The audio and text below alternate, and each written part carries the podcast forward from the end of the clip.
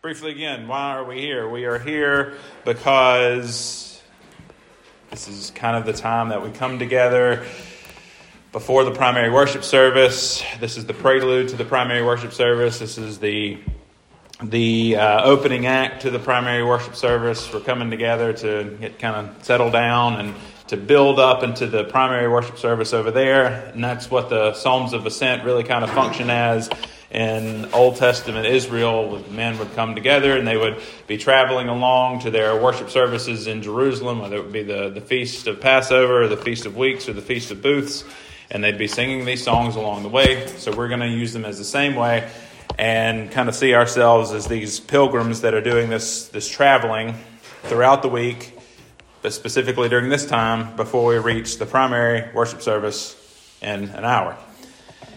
And we are taking a journey, taking a journey, and each one, each song on this journey is an, an ascension from the previous psalm.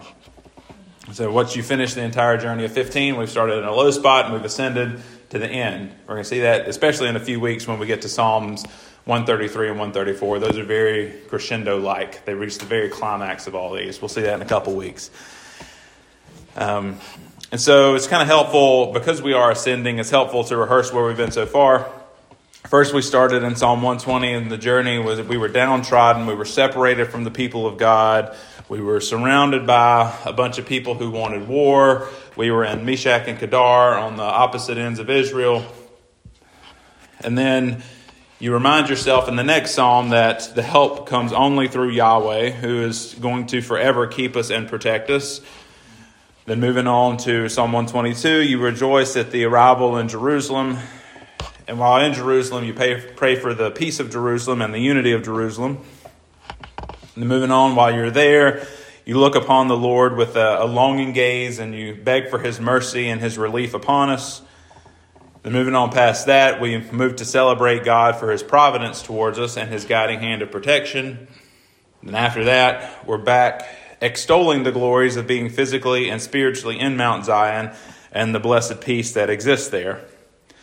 Then last week, we first talked about holy laughter and the overflowing joy that comes from considering the great things that the Lord has done for us. And Psalm 126 moved into this brief movement that asked, asking God for a flooding of God's blessings, especially upon those who weep and who mourn. And then last week we finished up with Psalm 127. Psalm 127, remember, is one of two Psalms that was written by Solomon, or is attributed to be written by Solomon. It was like classic Solomon. First, first half of it was a reading of, it sounded just like Ecclesiastes, and then the second half sounded just like something from Proverbs the overall message of Psalm 127 was that all of life is vanity if the blessings of the Lord are not upon your efforts, whether this is in building house, whether this is on vocational work, or whether this is in raising a family. So, all of these things are just vanity if the blessing of the Lord is not upon these things, upon your efforts on these things. So, that's where we've been. And I don't know about you guys, but I have been very blessed reading through the Psalms of Ascent and studying them. So let's let's see what we've what we've got for today. Today we're going to do Psalms 128 and 129. First of all, Psalm 128. If you turn there with me and read it with me, that's what it says. Psalm 128, a song of ascents. Blessed is everyone who fears the Lord, who walks in his ways. You shall eat the fruit of the labor of your hands. You shall be blessed, and it shall be well with you. Your wife will be like a fruitful vine within your house. Your children will be like olive shoots around your table. Behold, thus shall the man be blessed who fears the Lord. The Lord bless you from Zion. May you see the prosperity of Jerusalem all the days of your life. May you see your children's children. Peace be upon Israel. So to me, this psalm, it, it kind of sounds like a toast. Whenever you read it, it's, it really does sound, sound like a toast here. Um, I, I, can, you know, these are m- most of these. Whenever they're being sung, they're being sung by like groups of men. You know, the women and children they could be along too, but the men were commanded to go up to these feasts. And whenever they're going, they're traveling and they they're singing these songs. And I can I could just see you know some bearded sandaled man raising his glass of wine right before Passover and say, "Here's to my friend Eleazar." Right? Blessed is the man who fears the Lord. You shall eat the fruit of the labor of your hands. You will be blessed. Your wife will be a blessing to you, a fruitful vine. Your children will grow fast and strong and be beautiful and pleasant, like olive shoots. May the Lord bless you with a long life. May you see the prosperity of Jerusalem. May you live long and see your grandchildren. Peace be upon Israel. And then everyone responds, Hear, hear. Right? This, this kind of really does sound, to me, it sounds like a toast. Um, now, I might be reading too much into that there, admittedly, but I don't know, it sounds, sounds like a toast to me. But even if it's, if it's not specifically a toast, these songs definitely were sung as songs of encouragement for those who are ascending to worship in Zion. And they'd, they'd go back and forth and they'd sing them to each other. And that's kind of what it sounds like. You know, this man would sing this to this man and this man would sing it back to this man. And they, you know, it's, they'd pronounce blessings upon each other. Um, and so, in the same vein, whenever I was reading this, I was kind of reminded, you know, if you ever, Mr. TJ is not in here today, but if you ever ask Mr. TJ how he's doing, his response is always the same way I'm blessed. What a great response, huh? Great response. And, you know, all of us would, should be able to say the exact same thing. We agree with you, Mr. TJ. We're, we're blessed. Um, I meet time to time with Adam, too. Adam's not in here either. But anytime that we leave, leave our meetings, the way that he always addresses me whenever we leave is blessings, brother. And it's a great, a great um, benediction, right? Blessings. And this is, this is kind of the same thing this psalm is, is talking about. It's all about, all about blessings. So if you, if you count, count the words like fruit or well or prosperity, um, which occur in here, you get, or you get bless or its synonyms at least seven or eight times in these six short verses here. So you got seven or eight times of some blessings or blessed or blessed or some sort of variation like, like fruit or prosperity or, or well or things like that. So seven or eight times in six verses. So you got this psalm is really all about blessings here. The title in the ESV says, Blessed is everyone who fears the Lord. So we'll talk about that in a little bit too. But specifically, there are three very specific blessings mentioned in the psalm. So let's see if we can we can identify them here. The first blessing is being able to enjoy the fruits of labor. So that's verse 2. You shall eat the fruit of the labor of your hands. You shall be blessed, and it shall be well with you. The second blessing is a blessing of a happy and prosperous family. And the third blessing is the blessing of being able to enjoy worship in a corporate context. And so you'll notice something about all three of these blessings. These blessings are rooted specifically as creation ordinances. So you got, let me say them again, you got the blessing of being able to enjoy the fruits of your labor. So work is a creation ordinance. Second blessing is a happy and prosperous family. The family is a creation ordinance. This third blessing is the blessing of being able to enjoy worship. Worship is still a creation ordinance. So you've got right here um, does everybody know what I, when I'm saying creation ordinance? Stuff that was established by God in the Garden of Eden at creation. Okay. There are things that God reveals later on after creation, but these creation ordinances are very basic foundations of what God establishes at creation. The family, worship, work, the Sabbath, all these things are creation ordinances. So each of the blessings here are pronounced are creation ordinances. So, from the beginning of creation, these are three things that God has established that are good for humanity and are going to be good for humanity until the end of ages. Even before the fall, work was good, enjoying the work was good, family life was good, enjoying the family life was good, worshiping God was good, and enjoying that worship was good. So, this psalm can serve as a reminder to this singing and worshiping community of how great things were before sin came into the world. Because these are all rooted in creation ordinances. Blessed be you when you work. Blessed be you in your family life. Blessed be you when you worship. But it can also, so remind it can remind us of how great things were before the fall, but it can also serve to remind us that God can still bestow his blessings upon us and make his face shine upon us while we are still sinners. So, the most important part of the psalm is recorded in verses 1 and verses in verse 4. So verses 1 and 4, this is how the blessings are truly enjoyed here. If you look at those again with me and notice how similar they are. I'm going to read verse 1 and then read verse 4. Blessed is the man who fears the Lord, who walks in his ways. Behold, thus shall the man be blessed who fears the Lord. So you get that right now. You get repetition. It means the psalmist is really trying to tell us to listen up. There's something important going to be conveyed here. The key to enjoy the blessings begins with the fear of the Lord. Blessed is everyone who fears the Lord. The man shall be blessed who fears the Lord. So that's the key here. The key is fearing the Lord. As a commentator says, it says, as we know from Proverbs, the fear of the Lord is beginning of wisdom, the soul of godliness. The fear of the Lord is the essence of true piety. Godly people fear God. Over 150 times the Bible tells us so. When it describes the essence of Job's godliness as he withstands massive onslaughts of pain, loss, and suffering, it says that he was a man who feared God. Strange, then, that this is a characteristic that is so very often missing from contemporary Christianity the fear of the Lord. Because we want to enjoy the gifts, we want to enjoy the blessings, but we completely forget about the gift giver. And this is a, a grave mistake. First and foremost, we are to give God the reverence and the respect and the admiration that He demands and He deserves. And then once your heart is truly oriented and correctly oriented in that direction, then you can truly recognize what the blessings of work and family and worship truly are. But it begins with the fear of the Lord. All these other things are ancillary to that.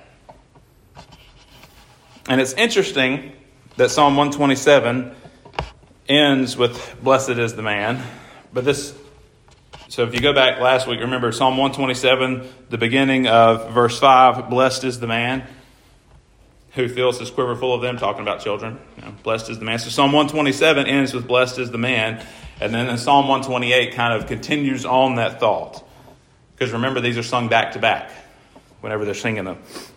Verses 1 through 4 show this, this attractive, almost idyllic picture of how a person who fears the Lord sees this, this epitome of blessedness in his home. First, first, he's able to enjoy the fruit of the labor of his hands. So he sees the work itself as a blessing, for idleness is a torture to virtuous people. sitting around doing nothing, your soul should be vexed. No, mine is. And once a job is complete, the blessed man gets to relax and enjoy the fruits of his work. So thank God if you have a job and get to enjoy a paycheck that provides you with some sense of accomplishment and comfort. The next, this blessed man has a wife who is like a fruitful vine. So, in the context of, of Israel, the fruitful vine meant like, you know, a bringer of, of joy like wine, or the mother of children. So, thank God for your spouse. The blessed man does. I know I do. This blessed man also has children like olive shoots around the table. So, olive shoots, they're, they're full of energy and they're, they're full of promise and they're a source of nourishment. Children are like that energy, promise, source of nourishment. And we talked about this last week, but continue to praise God for the blessing of children. They are a blessing. And so now the blessed man, because he fears the Lord, he knows God's word, moving on past, past the children, the olive shoot children. He knows God's word, and he knows that these things are not automatic, though. He works diligently. He loves his spouse well, and he faithfully trains his children in godliness. And the, that's how it works out. But the psalm, the psalm itself is kind of mo- focused on, you know, the, the heavy pres- presence of divine blessings that surrounds such a family, a family that, that works diligently, and this man that loves his spouse well, and he faithfully trains his children in godliness. That's the way these things work out in practice. The psalm itself really more focuses on this kind of aura or this heavy presence of divine blessing that surrounds such a family that lives in the presence of God like that. So the man is blessed who enjoys the fruits of his labor, who loves his spouse, who has children that are full of promise and energy, And finally, this blessed man loves to worship God with God's people. That's how it ends in verses 5 and 6. The Lord bless you from Zion. Remember, that's the gathered assembly here. May you see the prosperity of Jerusalem. Again, the gathered assembly. The man loves to worship with God's people all the days of your life. He looks towards building up the prosperity of the church, too. He strives to live to a ripe old age of constant work, marriage, and service in the name of the Lord. And in the end, he wants to see his grandchildren prosper too. May you see your children's children. And in the end, he prays for peace or shalom or God's blessing, again, on God's people as a whole. Peace be upon Israel. He's concerned again with the corporate context of worship here. Peace be upon all of Israel, all of God's people. He prays for this. So, this is God's design for moving his whole body towards a state of blessedness. Each individual member works hard, raises a family, and worships. And this is peace upon Israel. This is peace upon the church. This is the pattern. This is the pattern God established. This is the pattern for blessing. So let's sing this song together. Anybody need need a physical copy? Very good? Yeah. Okay. All right. Psalm 128. Because this is about blessing, we're going to sing it to the tune of Come Thou Fount of Every Blessing.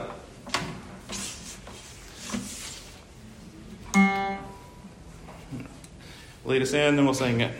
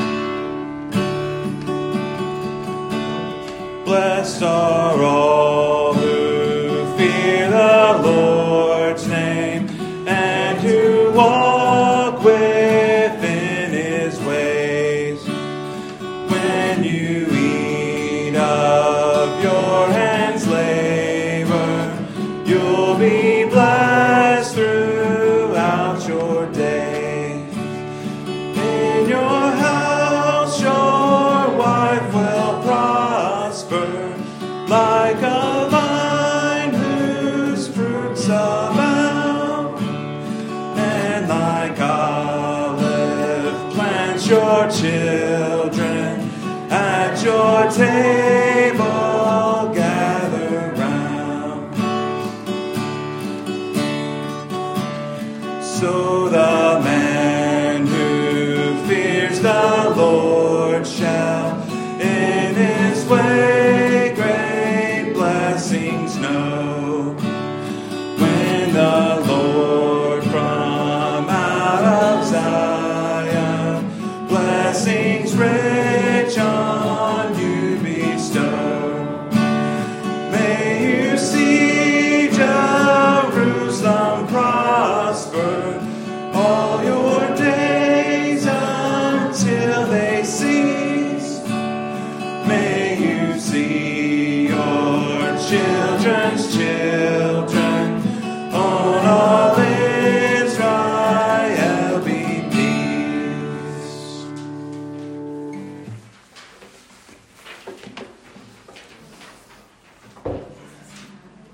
blessings, blessings to everyone.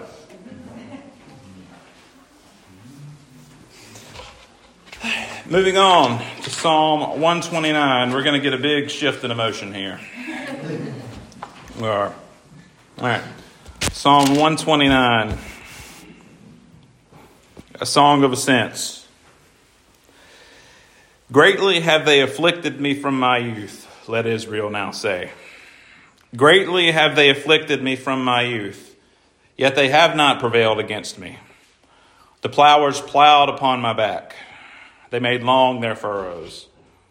The Lord is righteous, He has cut the cords of the wicked.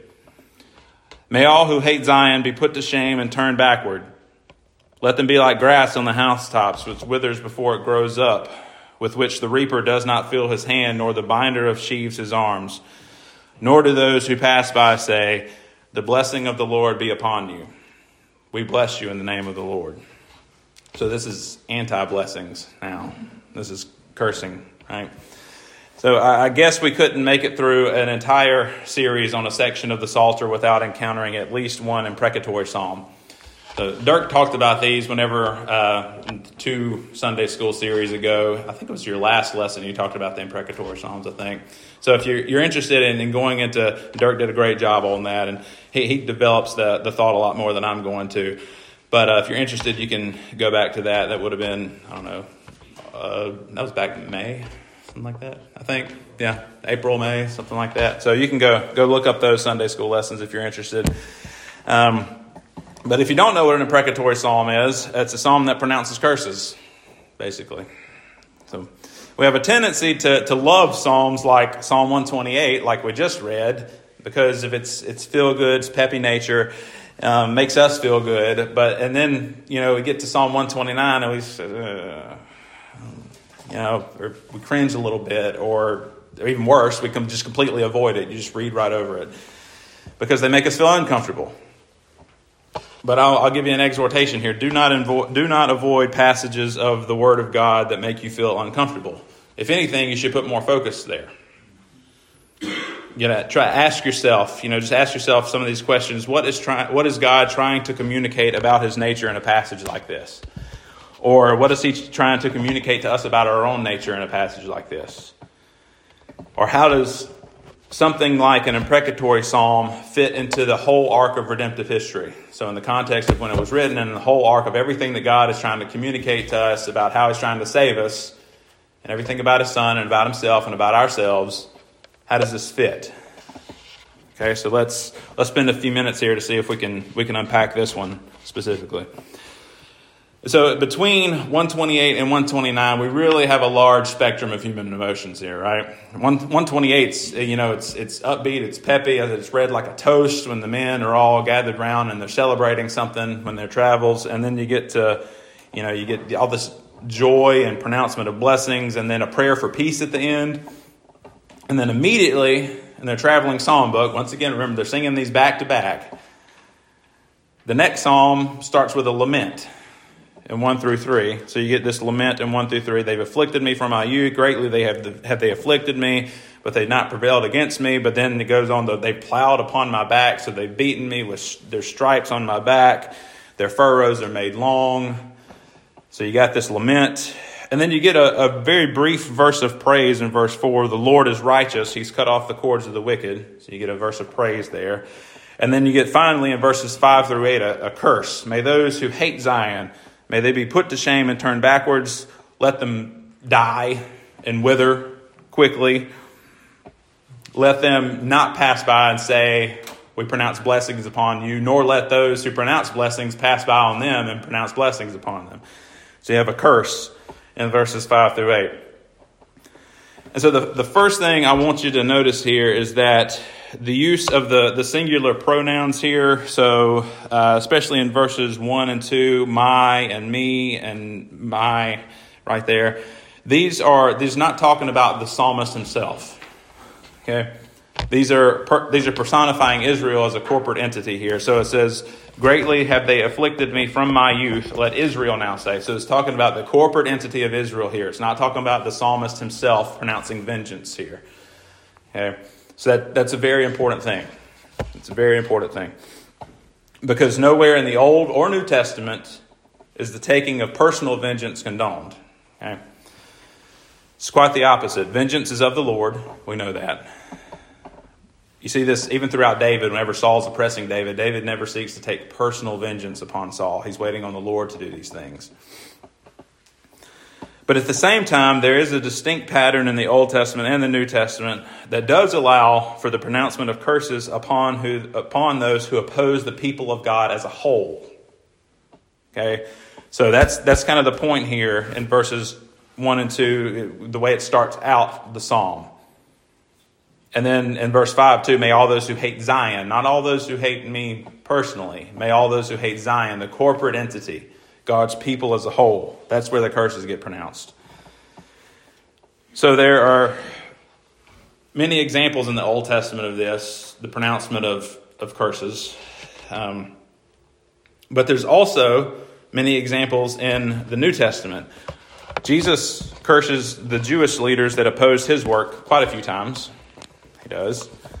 Paul curses Alexander the coppersmith in 2 Timothy chapter 4. He says, Let the Lord repay him for his deeds. Let the Lord repay him. That's a, that's a curse. It's not like, you know, let him be like grass and wither upon housetops curse, but let the Lord repay him is indeed a curse.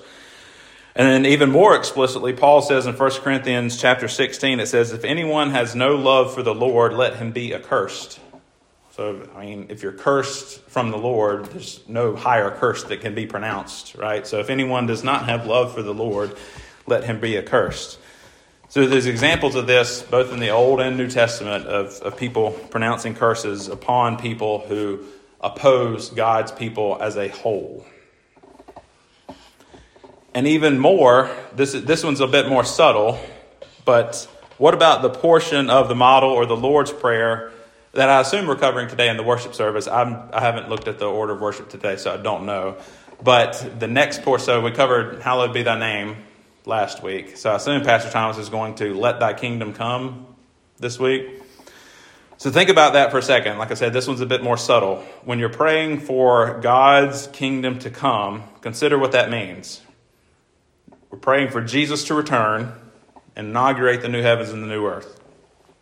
If you've ever read the book of Revelation, you know that when Jesus returns, he's returning, he's coming back with the winnowing fork in his hand, and he's coming back in judgment. It's very clear there. And he's coming back in judgment with the full, the pure, righteous wrath of God. So, that is a bit more subtle, but when you pray for God's kingdom to come, you're praying for Jesus to come back and issue his pronouncement of judgment upon the world. It's, in a, in a way, a curse. But you just don't make the, pers- the curses personal. That's the point here. It's never personal vengeance or anything like that. It's all God's judgment according to His glory and His time. So don't shy away from them. You can pray them, just don't make them personal. And that's, that's exactly what, what this psalm is doing here. The people of God have been greatly afflicted. Those seeking to destroy God's people had beaten the backs of the people constantly. This is all throughout Israel. A lot of times this was Israel's own fault, but a lot of times it wasn't. You know, you think about the many times that they're attacked by either Egypt or the Philistines or the Moabites or the Edomites or the Ammonites or anyone else, you know, or Assyria or Babylon. They have been constantly beaten by people who are opposed to God's people. But they had not prevailed. None of these people had prevailed ultimately. So then the curse is pronounced. But notice the central verse of the psalm, verse 4. Verse 4 is the foundation of why the enemies had not prevailed and it's also the foundation of why it is not wrong to pronounce a curse upon the enemies of Israel. What does it say there? The Lord is righteous. That is why both of these things are okay. Nothing else said in this psalm can be defended, like I've just done. I've walked through all this defense of these curses, but none of that can be defended if verse 4 is not true. If the Lord is not righteous, none of that else, nothing else matters. He's just as capricious as every other made up God that's throughout the history of the world. You know, a lot of those gods were vengeance for personal, uh, vengeance for personal reasons. You know, they were petty. They were capricious in where they pronounced vengeance. God is not like that. God is righteous. He's pure. And that's, that's the hinge here. It's what all this, nothing else matters if God is not righteous. His righteousness is why Israel survived the onslaughts of her enemies, and it's also why she hasn't been abandoned because of her own wickedness. His righteousness is why Israel's enemies are to be cursed. His righteousness is why the enemies of the church are to be cursed, because he can do no wrong. He will defend his holy name and uphold his honor. He will glorify himself, and in doing so, he cannot let his people be destroyed. Indeed, the Lord is righteous. So, finally, here, consider with me today the place where God's righteousness and his curses met most significantly. You know where I'm going with this. This is at Calvary. This is where a cursed man hung on a tree. It's where plowers plowed upon the back of Jesus the stripes that we deserve for our sins. This is where no one would walk by and say, like this psalm says, We bless you in the name of the Lord. No one would walk by the cross and say, We bless you in the name of the Lord. No, it was the exact opposite of that. It was on that hill where the Father said, I curse you. This is where the imprecatory Psalms reach their most full fulfillment in the curses that are pronounced upon Jesus. God says, Even though you are righteous, I curse you. That curse was for you. curse was for me. But instead of the curse, we get to enjoy the righteousness of Christ. That's what the gospel is. That's our hope. We get to enjoy the righteousness of Christ even though we deserve to be cursed like the enemies of God because we were, but we're not anymore. So let that be on your mind as we go and sing this, this very somber song. This is a very somber one. The last one was upbeat and there's blessings everywhere. This one's somber. So we're going to sing this one to the God who has borne the curse on our behalf. And this one's going to be a little bit different, and it might even seem a bit awkward at first, but I think it actually works out really well after playing through this one a few times. So we're going to sing it to the tune of How Great Thou Art, but we're singing it without the refrain. So the chorus of how great thou art. So you might need, you might have a tendency to want to go to, then sings my soul, but don't. Because it's that one, one of the reasons why it doesn't fit with the meter okay? And we did, I don't have any other options. I think this is a, I don't remember what it is, an 1110, 1110, is that written there? 1110, 1110, and there's no other songs that we have that have that meter with, with a refrain or without a refrain or anything like that. So I thought this fit really well. And the other thing, it's going to feel like, because we're so used to singing the refrain here, it's going to feel like it doesn't have any resolution at the end. But if you think about the way this psalm is written, the psalm is kind of written to where it doesn't really have a whole lot of resolution at the end either. So it kind of fits with the whole theme. Um, but anyway, stick with it. Don't go into the refrain. But you all, you all know the tune, okay?